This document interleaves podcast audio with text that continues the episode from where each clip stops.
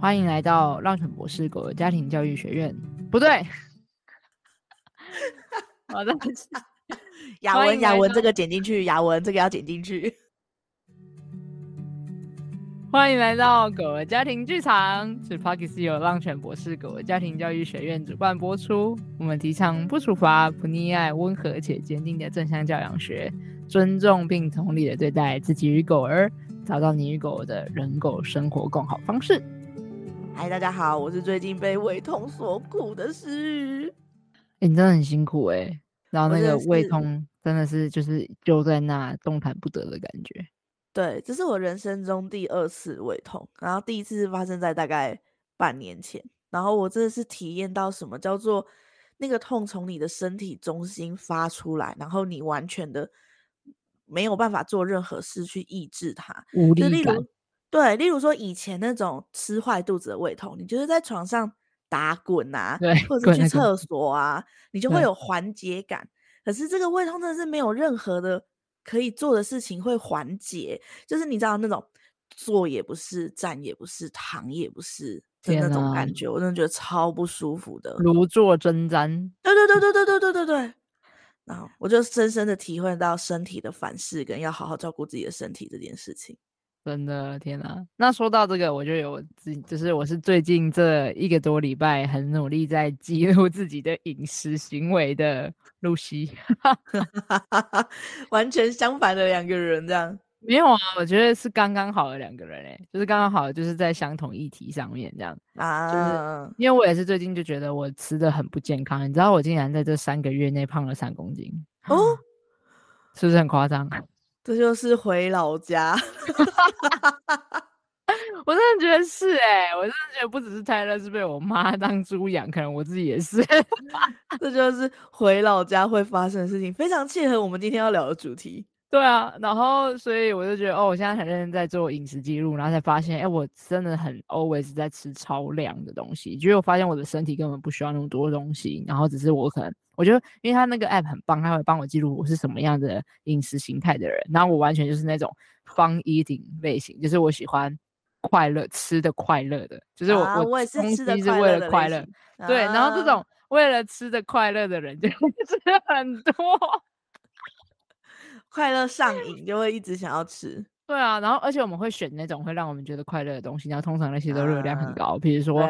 炸物啊，对，然后甜食啊，对对，甜食先，然后之类，哦，那个都热量超级高，这样，所以就是真的很难的爆量，对啊，反正就是蛮酷的，就是让你去看见说，我的饮食行为背后可能会有很多不同的需要和想要，对，所以这是我最近在做的事情，对啊，然后我们这里很切合我们今天要聊的，就是。今天我们要聊的是，你知道快过年了，然后快过年的时候，就大家要开始陆陆续续准备，比如说包含可能会想要回家大扫除，或者是在农历年的的当下要回去过农历年假嘛，就是团圆啊、除夕呀，或者是初二要回娘家这些习俗。然后这时候就可能会需要有很多带狗狗移动的时候，然后或者是回到他的就是老家的时候，嗯、住在另外一个空间的时候。对对对对对对，真的，其实这个对狗狗来讲，或者是对家人来讲，其实都会是有一些需需要调试的东西。然后，所以我们今天就是要来聊这件事情，就在聊说，对，当狗狗回到老家的时候，有没有可能会很容易压力超标？然后一旦压力超标的时候，就很容易会出现人狗冲突，尤其是你知道，啊、很多亲戚都很无聊啊，因为就是你知道过年也不知道聊什么，久久才见一次面，然后就有可能很容易会把话题围绕在狗狗身上。那如果你只是聊狗就还好，但很多的时候是会想要以狗狗为作为表演中心，你知道吗？啊，真的耶！对，就是哎，也会这样子。对对对，他会坐下吗？他会害怕？对对对对对。然后他还会做什么？然后啊，好可爱哦，可以摸摸它吗？之类。哎，我跟你说，我觉得这个在你刚刚讲说，我脑袋就马上有个画面，就是例如说你带小孩回老家，或者是会就是会有很多，因为过年这个东西，就不管你去到哪里，不管是谁家。都会是一个很多的的亲戚聚合的场所，对，就会有很多你们很久没见过的亲戚，对，然后远房的、近的亲戚都来，对对，对，对，对，对，没错、嗯。所以那个时候，就像你说的那个话题啊，小孩是一样的话题会围绕小孩，例如说小孩现在几岁啊，多大啊，然后他他现在在哪里读书 啊，功课怎么样啊，然后上次段考考第几名啊？虽然说我的小孩还没开始考试，而且还有一个是你刚刚说的那个，像是亲戚们可能会想要摸狗狗，可是像像那个长辈们就阿姨经济嘞，对，阿姨那个叫叫姨伯。对，啊、你还叫姨婆啊，就是表演啊，这就是表演啊。你还叫姨婆，啊，你还讲恭喜发财，啊，你知影今麦过过年无？啊，你还讲恭喜发财，红包来来，你你敢有红包啊？无姨婆无要互你，你看就，这就是表演啊。对，然后再再下一步就是你刚刚说那个，啊，不来浪姐浪姐破姐嘞啊，我无看嘛，今嘛偌重有病管无？什么？对对对对对。一连串，完全对，这然后这一切，我跟你讲，不只是对人类，我们就是带带狗狗和带小孩的爸爸妈妈们，就是巨型的压力以外，对狗对小孩应该也是很巨大的压力。其实是，就是我们觉得我们可以来解析一下，到底有哪些压力。比如说像刚才讲的那个互动，先讲一个最明确和最直接的，嗯、就是要被拥抱、要被触摸、要被亲吻这件事情。嗯、其实如果你看用小孩的例子来讲，你就会觉得这其实是非常非常。嗯，介入到一个个人的身体自主权是没有错。然后，其实小孩和狗狗都有属于他自己的个体空间和他自己喜不喜欢跟这个人，就是每一个人不一样哦。我跟妈妈，我跟爸爸，可能光这两个人。他们的空间和距离感就不太同了。比如说，我可能想要跟妈妈贴近一点点，然后跟爸爸保持一点点距离。那这个并不代表他爱不爱谁，或是要不要谁。有的时候就只是一个关系，让他喜欢这样子做，这是他觉得舒服的距离。但你说会不会跟熟悉程度有关？一定有关啊！我今天跟陌生人没那么熟，没那么安全感，那当然我就想要拉出属于我的就是个个体空间。对。对，那我觉得其实小孩和狗狗都是，所以其实就算不不是到达摸摸跟摸跟亲跟拥抱，更就就完全不用说了。我会觉得大家身为爸爸妈妈的，我们要帮狗狗捍卫属于他们的个体空间。然后除此之外，我觉得这很需要被尊重吧，对不对？就像小孩，啊啊、嗯，我觉得还有一个是，我觉得我都会，因为我自己也是一个很注重身体的自主权跟个体空间的人，我觉得我因为你也是很讨厌。就是对触轻易触碰或是过度拥抱的这种。对，对，我觉得我可以举一个例子，在那个个体空间里，你知道我自己本身对个体空间的解读，就是连我在可能我们去某一个知名的景点，然后买什么好吃的东西，然后一定就会排队嘛，对不对？对，光排队的就是我跟前面那个人的距离，还有后面那个人跟我的距离。对，如果后面那个你知道，有时候如果后面那个人排一个。可能他比较对个体空间还好的的人，他就会很想要赶快排到，或者是很想要看看前面在卖什么。近，对，他就会贴我贴很近，然后我就会觉得我的背整个都会毛起来，你知道吗？然后或者是觉得不舒服。对，或者是你知道，像小时候，呃，上学要坐公车，然后大家的书包背着，然后就算旁边那个人是用他的书包抵到我，我都会觉得很不舒服，我都会很想要把自己这样整个缩很小。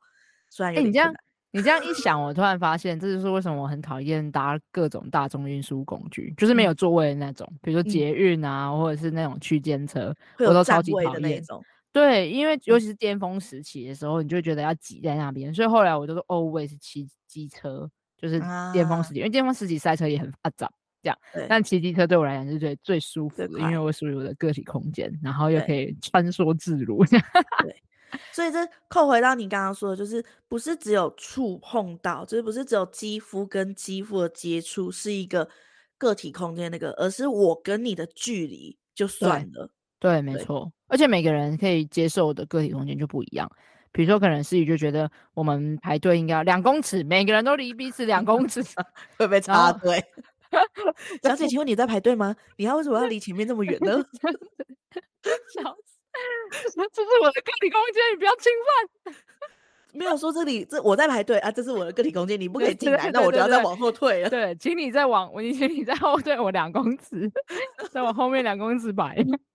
然后可能我自己就是觉得我可能需要三十公分或一公尺什么之类，五五十公分这样，反正每个人需要的个体空间就不太一样。然后所以像这也是狗狗和人常常会有的冲突，比如说大部分狗狗回到老家的时候啊，如果你都不要理狗啊，通常狗狗都不会对那些远房的亲戚还是什么之类做出太过剧烈的反应，除非原本就有一些呃对人类没那么熟悉，可能社会化不足啊，或者有些恐惧经验，那比较有可能会做出比较强烈的反应。但如果它本来对人就是呃无就是无感，就是日常化的话，基本上你回到老家，它这对这些人也都会是无感的。除非还有另外一个变数，等一下会讲到，就是压力的超标这件事情。不过说回来，大部分会产生人狗冲突都是在亲戚想要靠近狗，嗯，然后逐渐靠近，而且你知道身体正面的时候，然后再靠近狗这件事情本身就很有威胁性。对，我觉得这件事情，我觉得这件事情真的是很容易发生诶、欸。那个很容易发生，是因为我觉得我们很多的人，就像是我来参加，我来认识浪犬之前，我也一直都在那样子旧有的观念里面。对，所以我根本不知道我的正身体正面在靠近狗的这件事情是对他们来说会产生压力，或者是压迫，或者是这个不是一个狗狗喜欢的的方式。所以可以想而知，就是当我带狗狗或带小孩回。呃，所谓的老家的时候，或者是所谓的另外一个呃亲戚们的空间的的时候，我们并不能保证所有的亲戚都拥有这样子的狗狗的职能，所以我觉得这件事情是非常容易发生的。对对，那所以我觉得这个真的是我们需要帮忙站出来捍卫的事情。不用我觉得用身体正面这件事情，我可以来举例，像刚才我不是用我们想要排队那个情境嘛？对。然后如果后面那个人贴你很近，你要怎么办？然后我自己会用一招，就是我会。嗯转过去面对他，然后 真的，我真的转过去面对他，然后我可能什么都话都不讲，我就可能看他一眼，然后转过去。可是他可能还在滑手机，或是跟别人聊天还是什么。可是你就会默默的观察到，我真的是百屡试不爽。你会慢慢的观察到，他会有意无意的往后退啊，就是他不是说哦。我吓了一跳，然后往后退，而是就会在接下来的三十秒到一分钟，他就会瞧一下那个位置啊，动一下那个脚，然后就会慢慢的往后退。所以这件事情就很明显，背背部跟你正面面对的时候，对人类的感觉的威胁性就不同。哦，真的，所以所以对方才会想要有意无意的往后靠、往后退，因为他觉得稍微比较有侵略和威胁性一点点。他他自己也感受到了那个威胁感。对对，所以我的我的转过去不是很凶的那种，我就只是默默的把我的身体转过去而已，然后你就看到他默默的往后退，所以光是那个身体的正面本身就是比较有威胁感的，嗯，对，所以说话对狗狗来讲其实也是。那我觉得对狗狗来讲更困难的事情是还有高度差，就是你知道狗就很矮，哦、不得不说他们的物种就是、哦、就是在那，就是大概呃。有小型狗可能有时才二三十公分高，对对，对，然后中型犬五十六十，还有一一公尺，那大型狗也顶多在一公尺上下之类，就是那个附近。然后所以所以基本上人类在一点六、一点七、一点八的这个高度，我们弯腰下来对他们来讲都是一件很，嗯、就是你知道我们差了快要两倍的身高，对，没错，甚至小型狗来讲可能是四五四五六倍。真的，然后这个时候，如果我要靠近它，然后弯腰说“嗨，狗狗”，本身就是好恐怖。对啊，就是光连小小小孩，其实如果只要比狗小小孩也是哦。对，然后靠近靠近狗狗的时候，其实也是很大的压迫感。其实他们就很像生长在一个巨人国，对他们来说，真的。对他们的视角平面出去，其实就在膝盖或小腿的位置。对，其实小小孩，小小孩就算像宁宁现在一百快要一百一左右的的话，其实也到腰部那边而已。嗯，所以当如果今天陌生人靠近，就是比较没那么熟悉的人靠近狗狗，那狗狗感觉在紧张，受到威胁了嘛？因为本身那个人，就算那个人什么事都没做，真的很无辜。就以人类的视角来讲，觉得啊，伊都没冲啥呢，伊下面都没走呢。我超级常听到这样对这样讲，就是。对方什么都没做，我家狗狗怎么可以这样？这样，嗯，然后可是对狗狗来讲，它的视角来讲，那个巨大的巨人靠近，我们真的就会下意识的想要往后退。你看，连我跟对方身高一样高，然后有意无意的转过来面对它，它就会想要往后退，想后退。对，那更何况是有意识的巨人朝着你走过来，尤其是你还不知道这个巨人要干嘛。哦，对，我无法预测，一级别通常一一。他来干嘛？他靠近我在做什么？接下来要发生什么事情？这样，小屁啊，我在努力，我不知道下一句台语要怎么讲。当台语转国语的时候，就是可以笑一下的时候。对，那句就是我不知道怎么讲的时候，这样。然后，然后，所以这对狗狗来讲真的是蛮有威胁感的。所以这时候它的驱赶型吠叫就是这样。然后，所以这种时刻就是很容易人狗冲突，因为双方没办法理解彼此在做些什么。哦、人类觉得在那个当下，对人类会觉得在那个当下他会吓一跳，他觉得我没做什么，你干嘛忽然凶我？对对对，然后那个吓一跳，人类就会开始有下一个反应，对，可能就会压力反应。对，人类就进入压力反应状态，因为毕竟他就被吓到了，他没有预期到。然后狗狗是它在刚，它在刚刚已经已经就是没有不知道你要做什么，然后你又被吓一跳。可是而且人类被吓一跳的时候，其实反应会比较大，例如说会向后退一步。我觉得这些比较大的的动作对狗狗又是下一个，就是他想说你要干嘛？你要干嘛？你为什么忽然这么大动作？对对，对，对，对，或者是有一些可能觉得被吓到，然后可是会想要，呃，不会轻易的展现自己被吓到，所以他就应该说莫惊莫惊，我没惊这样，然后。持续待在那边，然后持续跟他说：“狗狗，我你很乖哦，什么继续跟他。”我没有要做什么事，对对对对，我没有要害你，对对对对。然后这对狗来讲就觉得哦，是，你赶快离开好不好？你赶快走开，你离开就好了。我就已经在驱赶驱赶吠叫了，你不要跟我解释了。对对对对对对，我就是想要请你离开，你不要再靠近我了，因为有些人会觉得没关系没关系，闻一下闻一下。对对对对对，然后就很更靠近对方，更靠近狗狗，然后狗狗就更紧张这样，所以真的真的是很容易造成人狗误解，就是其实双方都没有错，对，但他们两个真的不知道对方在干嘛，对对对对，就人人不理解狗狗，也不理解人，他们在相同的状态，可是真的就是一个误解，因为双方都没有恶意，双方也都没有要伤害彼此，可是他们都认为彼此要伤害彼此这样子，嗯，真的，对，然后就还蛮可惜的，可是这个状态就会。狗狗很容易在回老家的时候很常会出现，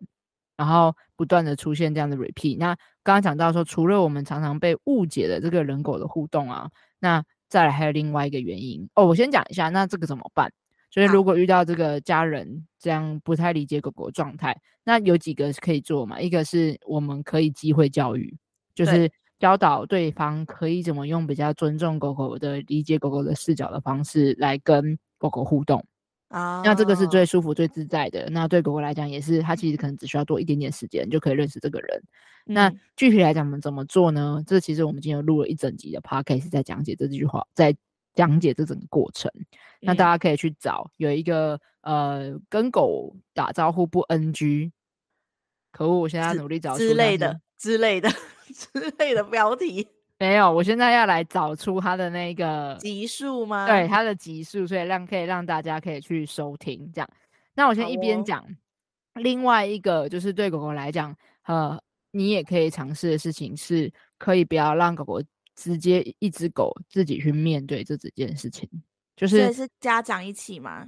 对，你可以去协助，比如说。如果当这个时候对方想要跟狗狗互动，那你可以先在中间跟他聊天，然后让狗狗有一点、oh. 有一点空间，慢慢的跟对方互动，或或是观察，然后或者是你也可以带就跟邀请对方一起出去散步，或是做一些其他的活动，这样。嗯，我找到集数，它是 EP 四十第四十集的时候。然后叫直接摸狗是 NG 的行为，嗯、陌生狗儿搭讪术，一次学会正确与狗狗互动的六大步骤。所以我知道了，就是大家在那时候就直接打开手机，然后开始放这个 podcast 给你的 家人们听。欸、有道理耶！啊、我跟你讲，就在在狗狗旁边放这样。哎、欸，真的耶！你在过年的时候，然后你就进去的时候就开始循环播放。对，对对对对对，因为那个你知道那个那个访客他们。亲戚会来陆陆续续进来嘛，然后你就循环播放在那，然后然后大家问说想要听这个，你就说哦没有啦，这是给我家狗狗的安眠曲。很一讲理狗哎，因为真的是就是你就是那那句话台语太难了，听不懂意思。一讲理狗蒙拉甘塞口，我之前有教过你，这个我听懂。好，你你蒙嘎蒙拉甘塞口我听过，我知道，但第一个太难了，一讲理狗。就是一兼二顾，一件事情有两种两种方式，有两种作用。好好好，反正就是一举多得的意思。对，没错。对，然后所以就是你看，你 想看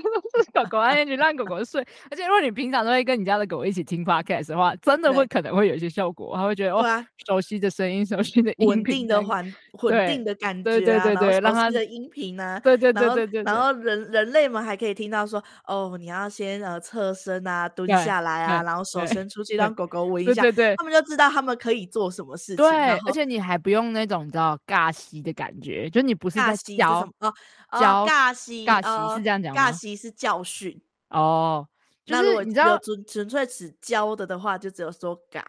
尬哦，对，不用你再专程教的的话，好。就是好尬，就是你不用特别教他，因为你知道有些人并不是那么轻易的想要被教，被教，对，然后尤其是对长辈之类的，对，没错，然后所以你想要被教，对，所以这时候我们还要教，真的是很很很很哦，很复杂、很麻烦的一件事情。所以倒不如你看，哎、欸，真的觉得你真的很不错，你就潜移默化播在那，然后让他自己去吸收，然后当他有意无意做出一些在 podcast 这边说出来，就是哇。你很尊重狗哎、欸，哇，你很了解狗哎、欸，你怎么会知道可以这样子跟狗 狗？没有那个太故意，你不要问那个，不要问出来，你就直接跟他说你很厉害，这样谢谢你这样子做什么的。哦、uh, okay, okay. oh,，我的狗很喜欢你，这样就是你知道这种都会让对方觉得哦很赞哦，会很开心，他他，他被真真讲。我想到一个很好的方法哎、欸，真的呀，好像觉得很很棒哎、欸。对，再再给大家说一次，它是 EP 四十，记得循环播放。所以 大家记得，就是你今年回老家的时候，你要带另外一个装置，因为你自己要用你自己的手机划手机，所以你要带另外一个装置 专门做这件事情。对，另外一个装可以上网的 装装置，这样就可以上网找到我们的 Podcast。啊，笑死！我期待那个在过年后看到，就是 EP 四十的那一集数暴涨。对，因为你还放很多传播放，因为过年连假有七天。所以我们看到那一集追过焦糖麻的第一第一对对对第一名这样子，看到会不会荣登第一名？这样笑死！我真的觉得可以，这是个好方法。这样是的。好啦，那这是一个，就是我真的觉得要去照顾到的，就是访客跟狗狗的的互动，其实是会造成狗狗蛮巨大的压力的来源之一。然后，尤其是你看，它还要接客，接很多客。你知道平可能平常，假设你家的狗狗可能两几个礼拜、一个月或者几个几个月才见一个新朋友。可是他在过年的短短的可能一天内就要见成七八个、十个、十几个这种那么多的陌生人，所以对狗狗来讲，它都没有足够的时间去 process、去去消化现在发生什么事情，这个人是谁，然后我要怎么跟他互动，然后哎，这是怎样？就是他来不及收集对方的资讯和 data。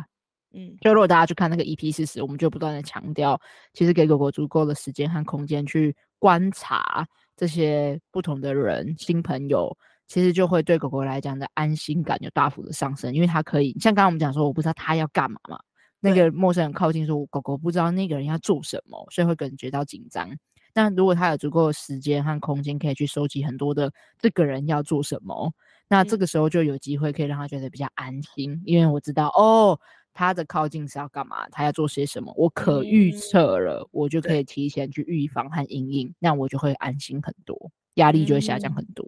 对。我觉得那个呃，过年的客人啊，你知道过年的客人很常是那种一串跟一挂一起来的，嗯，嗯就是真的就是过年不会是，对对对，过年不会是哦，我一个人来送礼，过年都是举家大小就都走村，你知道吗？对，然后所以他们会一家老小都来，你知道，然后有时候还会有小孩，我觉得小孩对狗狗来说也是一个。很大的压力来源，因为小小也是会直接性的、完全性的、快速的接触。对，所以所以所以我觉得这件事情真的是完全是可以预测会发生的。对对，所以我们要来说一下，那这个面对这个那么巨型的压力，除了刚才我们可以优化那些不得不 直接见客的时刻以外。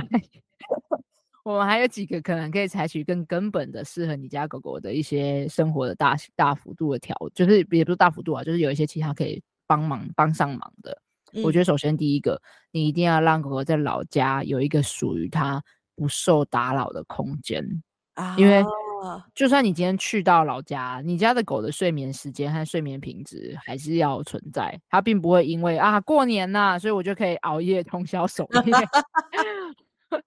可能人类会，但是还可以睡。对，我们就叫守夜。可是你知道，那是因为我们接下来有七天要慢慢的 process。可是对狗狗来讲，它正在上战场、欸，哎，它正在面临这么巨大的变化，很多的声音刺激，我们还没讲到鞭炮呢。对狗狗来讲，过年真的是哦，很多大魔王关卡，哦，真的耶，一关接一关。真的，所以他要面对这么大的、巨大的变变化和压力的情况之下，他的睡眠品质真的就会变得很重要。他要补够眠，因为一旦我们没睡饱，我们就开始光皮，就开始嗯嗯脾气暴躁，情绪就是会很。人类也是啊，对，你就没有力气调节自己，你没有精力了，你能量都用在我就准备困，然后而且这时候没睡饱也很容易暴饮暴食，就会很想要吃很多的东西。狗狗也是哦，他们在精力消耗很多的时候，然后睡眠没睡饱的时候，也会吃比平常还要多哦。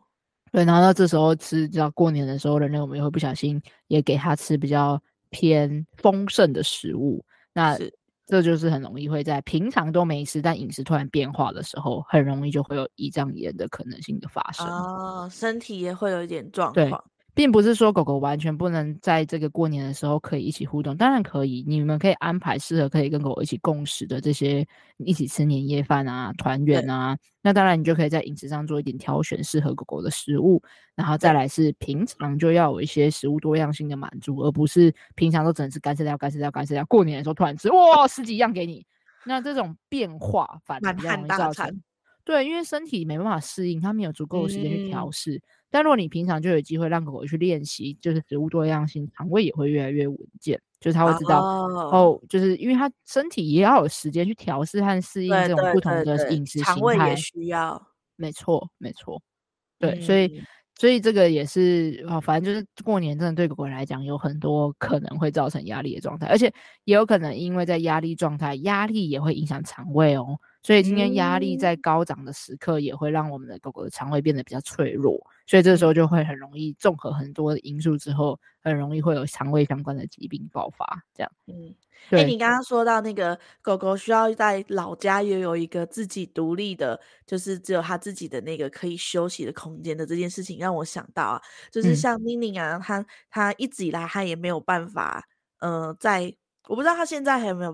我不知道他现在的状态，因为今年的过年即将来到，这也是一个我可以观察的。可是就像大家知道，妮妮是比较观察型的小孩，但在他之前可能在那一串跟那一挂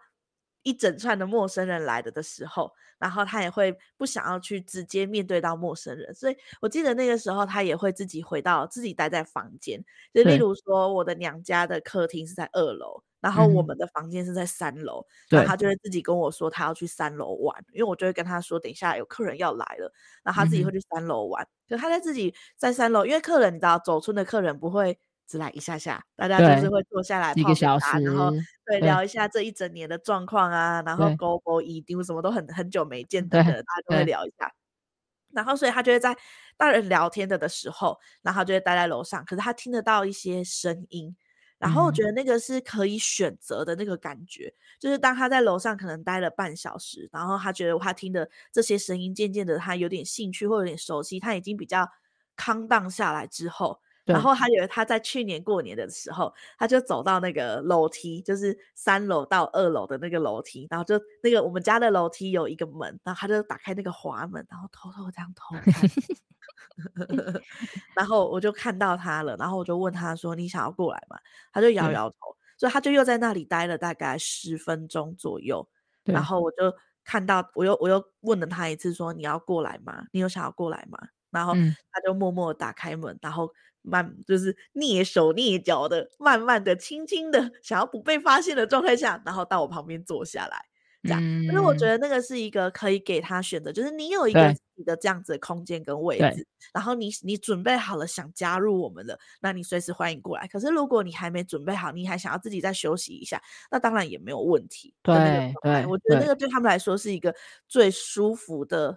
的状态，就那个距离他可以自己去掌控。对，而且我觉得除了可以掌控自己要出来多少，在哪里休息，还有一个是。因为我有所选择，我可以拒绝不要，和我可以在我属于的空间好好的休息，所以反而这时候我出去面对的时候不会那么紧张，或是那么害怕或受威胁，嗯，因为我知道哦，事情不对，我就赶快逃回我的空间，这样就好了。对对对对，所以这个 反而对他来讲有一个你知道安全避风港的感觉。对对对对对，所以那个就安心。对，你就让我想到说，在那一个情况情况下，就是妮妮不是悄悄的坐到我旁边嘛？可是开始长辈们就会发现说啊，你早给来呀哦，然后大家都开始感目光会聚集在他身上。对，所以当他意识，当他感觉到太多了的时候，他那个时候就跑到厨房去找我妈妈，就他就会离开那个客厅那个空间。嗯、所以就像你说的，他们可以有自己，让他说啊，我不行了，好，那你就去吧。对，那他就他就跑去厨房找我阿妈，然后想说再再 relax 一下这样子。对对对对对，我觉得这个真的蛮是的，尤其是刚刚你讲说的那个，当狗狗是万众之焦点的时候，你知道光眼神全部人都盯着它看的时候，也超级紧张的。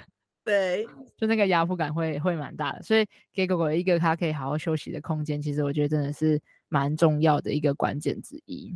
嗯、对，我们刚刚都在预设狗狗可能是比较。对这些不熟的人有点紧张，然后有点担忧，嗯、会想要可能保持一点空间和距离，这样。但有另外一种截然，我们在讲两种极端，就另外一种极端的狗狗是很热情，它就是啊，啊，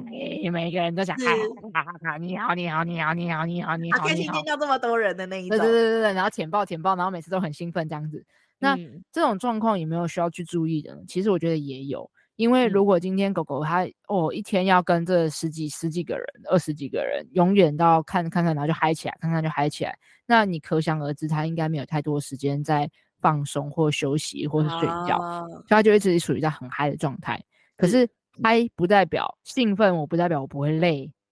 兴奋我还是会很累，很累。对，尤其是你看我们一直在啊。你好，然后休息一下，哈，你好，休息一下，嗨，你知道那个一直在 up and down up and down 的状态，其实反而更累，超累的。对，一直把自己的情绪拉在那个很高的地方。对，其实两边都累了，就是在紧张害怕也累，也是很消耗精力的一件事情。嗯、然后跟很 hyper 很兴奋，其实也是一件很累的事情。所以一样，这样的精力就会消耗过度，可是他没有足够的充电回来。比如说睡眠不足啊，或者是可能吃的东西会吃不够多啊，因为他精力消耗变多，他可能就需要比较多一点点的饮食。嗯、那这个在正常的提升饮食的范围内，其实是对狗来讲是重要的，就不是说哦我要很严格控制，跟原本吃的一样。你看精力消耗变多，你就要适当的帮他补更多，但不是过量的那一种。那这个平衡真的是要依照每只狗狗的个体的状态去做调整的，这样。然后，所以这时候就很容易会压力过大，就最后你看，嗯、呃，可能最后来的那个客人，他可能就变成是压倒骆驼最后一根稻草。比如说，好死不死晚上来，刚好是一个小孩靠近，然后就那只狗就冲过去很兴奋，就下一秒摸到他不喜欢的地方，可能就，可能就有一些人狗冲突。可并不是说跟那个小孩有什么关系，就算那个小孩可能再温柔，都还是有可能狗狗是因为已经累积一整天的间隔 疲倦感。压力超标的状态，就算很兴奋，也还是有可能会有这些人狗冲突。嗯，我觉得这种东西啊，就是呃，家长的预期心理是很重要的。就是当你已经有意识到，就是哦，我们过年回老家，就是会有这样的状况，这是一个无可避免的。因为我不可能说过年的时候，然后说哦。我不欢迎你来我们家走村，这当然是一个对，对我们不可能的去做的一个社交的状态，所以在那个状态一定会有很多人会来家里，所以当我们可以预期到这些事情发生的的时候，我们就可以借由像听到我们这个 podcast，然后可以借由去循环播放四十集，还有就是提前想到说，如果当那个状态发生的时候，我可以先预备好什么。来去应应这件事情，像是我们刚刚说，先预备好那一个位置，或者是先预备好呃更多的在狗狗可以接可可以的，嗯，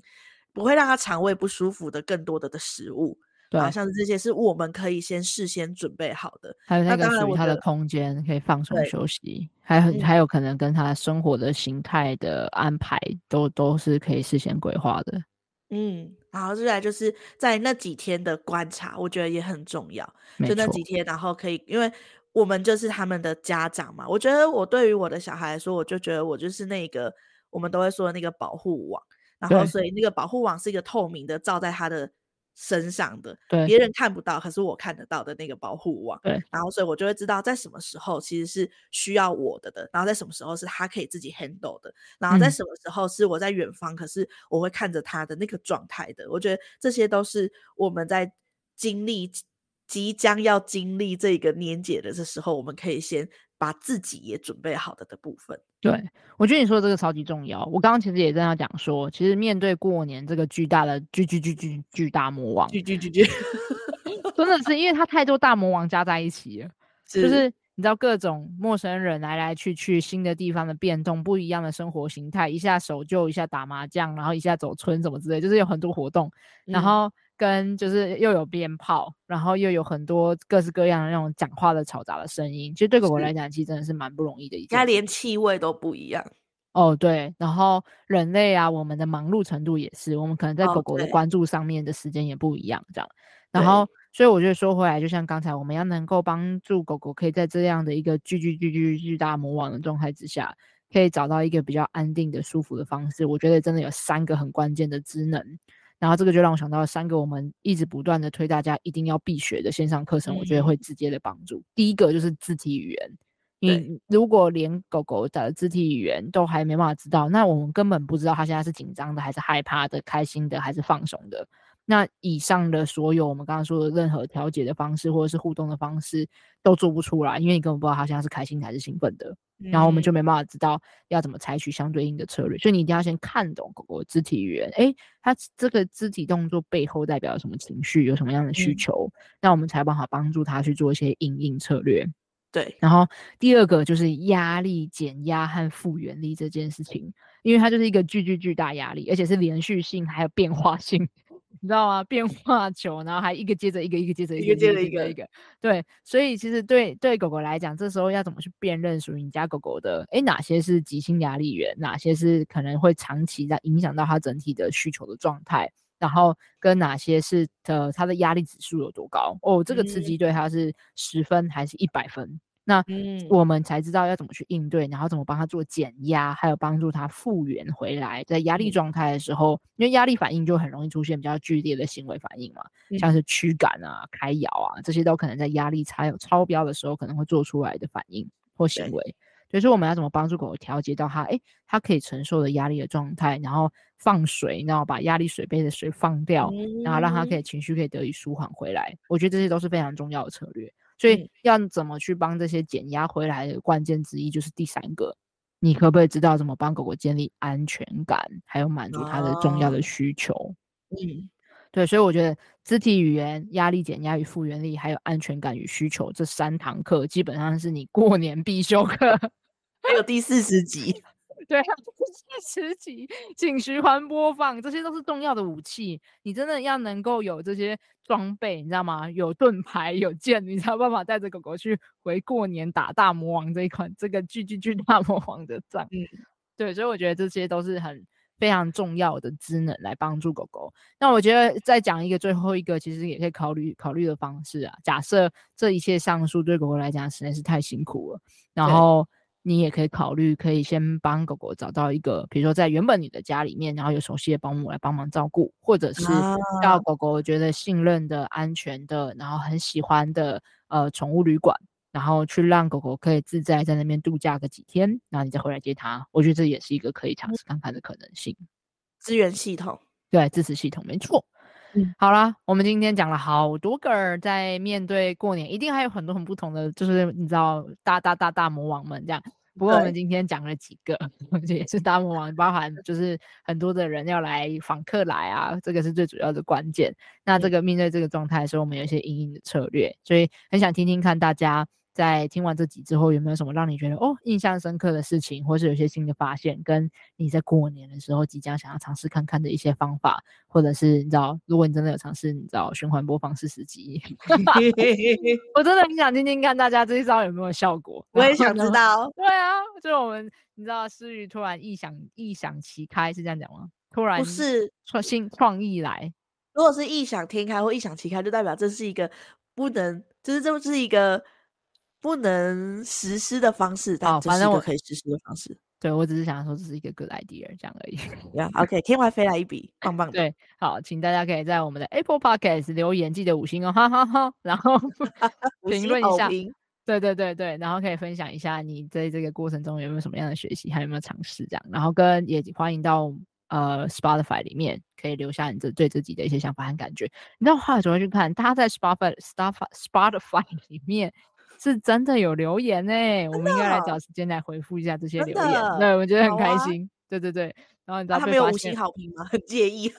没有 Spotify 他们是对每一集有些 Q&A 可以留，哦、就是留言的那一种类型，这样。了解。对，然后 Apple Podcast 才有五星好评，大家记得快评起来，很重要，我们要去看。对我们，我比较常看 Apple Podcast 这样，但然后昨天打开就是 Spotify 就会惊喜这样子。哦，所以他们都在责怪我们没有看到吗？